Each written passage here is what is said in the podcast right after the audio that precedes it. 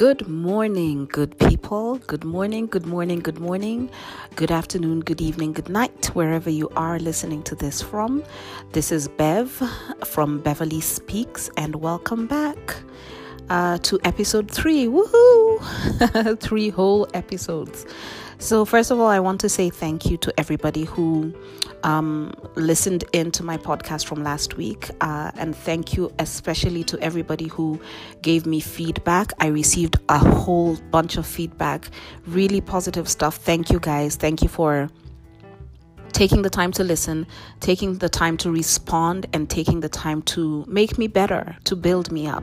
So I'm really appreciative of that. And I pray that you continue to listen, and I ask that you begin to share, okay? Anybody who needs to hear this, if this has touched you in any way, if this has brightened your day, I ask that you share with somebody else. So today is the 5th of April, 2020. The world is still... some would say going to hell in a handbasket, but I don't believe that. I think the world is sick, but the world is beginning to heal in some places, and we just need to continue to be good and do better, continue practicing social distancing and just love on one another from a distance, which, you know, sometimes is hard. Some cultures, that's very hard. For some people, you know, it's okay because the introvert in you is really having a good time. For others, it's really hard. I spoke with a friend who was saying for her, it's been really, really, really hard. Even though she's home with her husband and her child, she's a social butterfly. She needs to be out and about, and she's not able to. So I'm praying for those people who are having a hard time. And then there's those people whose jobs have been affected. And I'm praying for that too. I'm praying for the economies in the world. Oh my goodness. We're going to recover. We're going to do better. But that's not why I'm here. Why I'm here today is to talk to you about just a couple of things. So first of all, like I said, thank you for listening in and sharing my joy and my words and spreading them. The second thing I want to say, so today I got up. It's still early here in Nairobi. It is 7:42 a.m. It's a beautiful day. I got up early and I took a shower and I got dressed because I'm going to church. Now, for those of you who are about to cast stones at me, I'm attending online church. I'm attending my church virtually. However, I think it's important as we go through these days of being home to stick to a certain routine, and I'm working on that. And one of the things is we get up and we get dressed to go to church. Don't show up to church looking all ratchet, because I think God still deserves your best. But over and above that, if you are going to get dressed to get on TikTok, let's talk about that. Or if you're going to get dressed to get on a Zoom call for work, or if you're going to get dressed to get on a WhatsApp video call with a friend, then get up and get dressed for church. That's all I'm saying. You know, be your best in every form that you are in, but be your best. Put on your Sunday best and go to church, or go and pray, go and journal, go and meditate, go and do something, but get up and make an effort.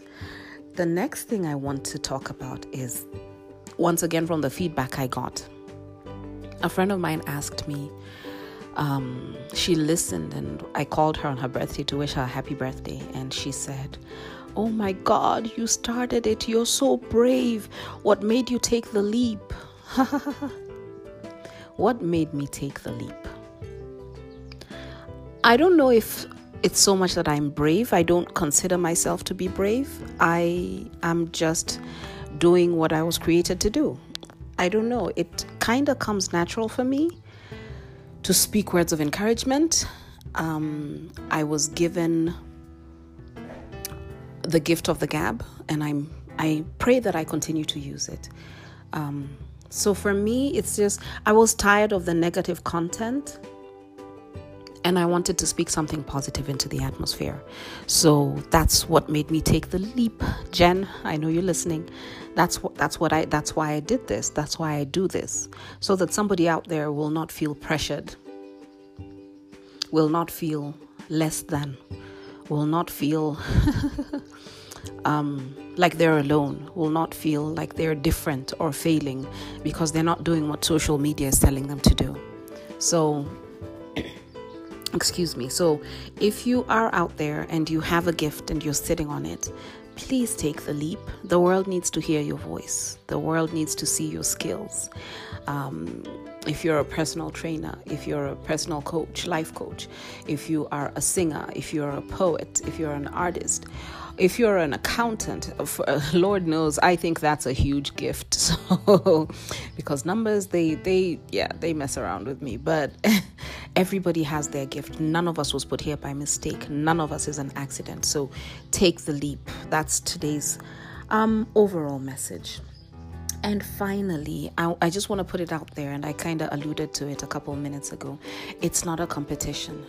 You don't have to do things because the world is telling you to do things. You don't have to do things in the schedule the world is telling you to do them. I read this post that's, almost going viral, that if you don't come out of this with a skill or something, or a side hustle or something, then you are not disciplined. But some people honestly are really having a hard time. So if you come out of this, you're a winner. When you get out of this, when you get through today, you have already won in my book. And you should start looking at yourself like you have already won in your book. So my message for today, thank you and I love you. Number 2, get up, take a shower, get dressed, and go to church in your Sunday best and do something positive. But get up and be ready for it. Number 3, take the leap. Be brave. What's the worst that could happen? You could fail and no one's watching because we're social distancing. So hey, be brave. And lastly, it's not a competition. Do things in your own time, in your own agenda, in your own safe space, with your own cheering squad, and in your own way. Okay? Again, this is Beverly Speaks. My name is Bev Chahonyo. You are loved, and I'll see you next week. I'll talk to you next week. You will hear from me next week. Talk to me. Let me know what's going on in your lives. Let me know how this message impacted you, and share. I love you. Bye.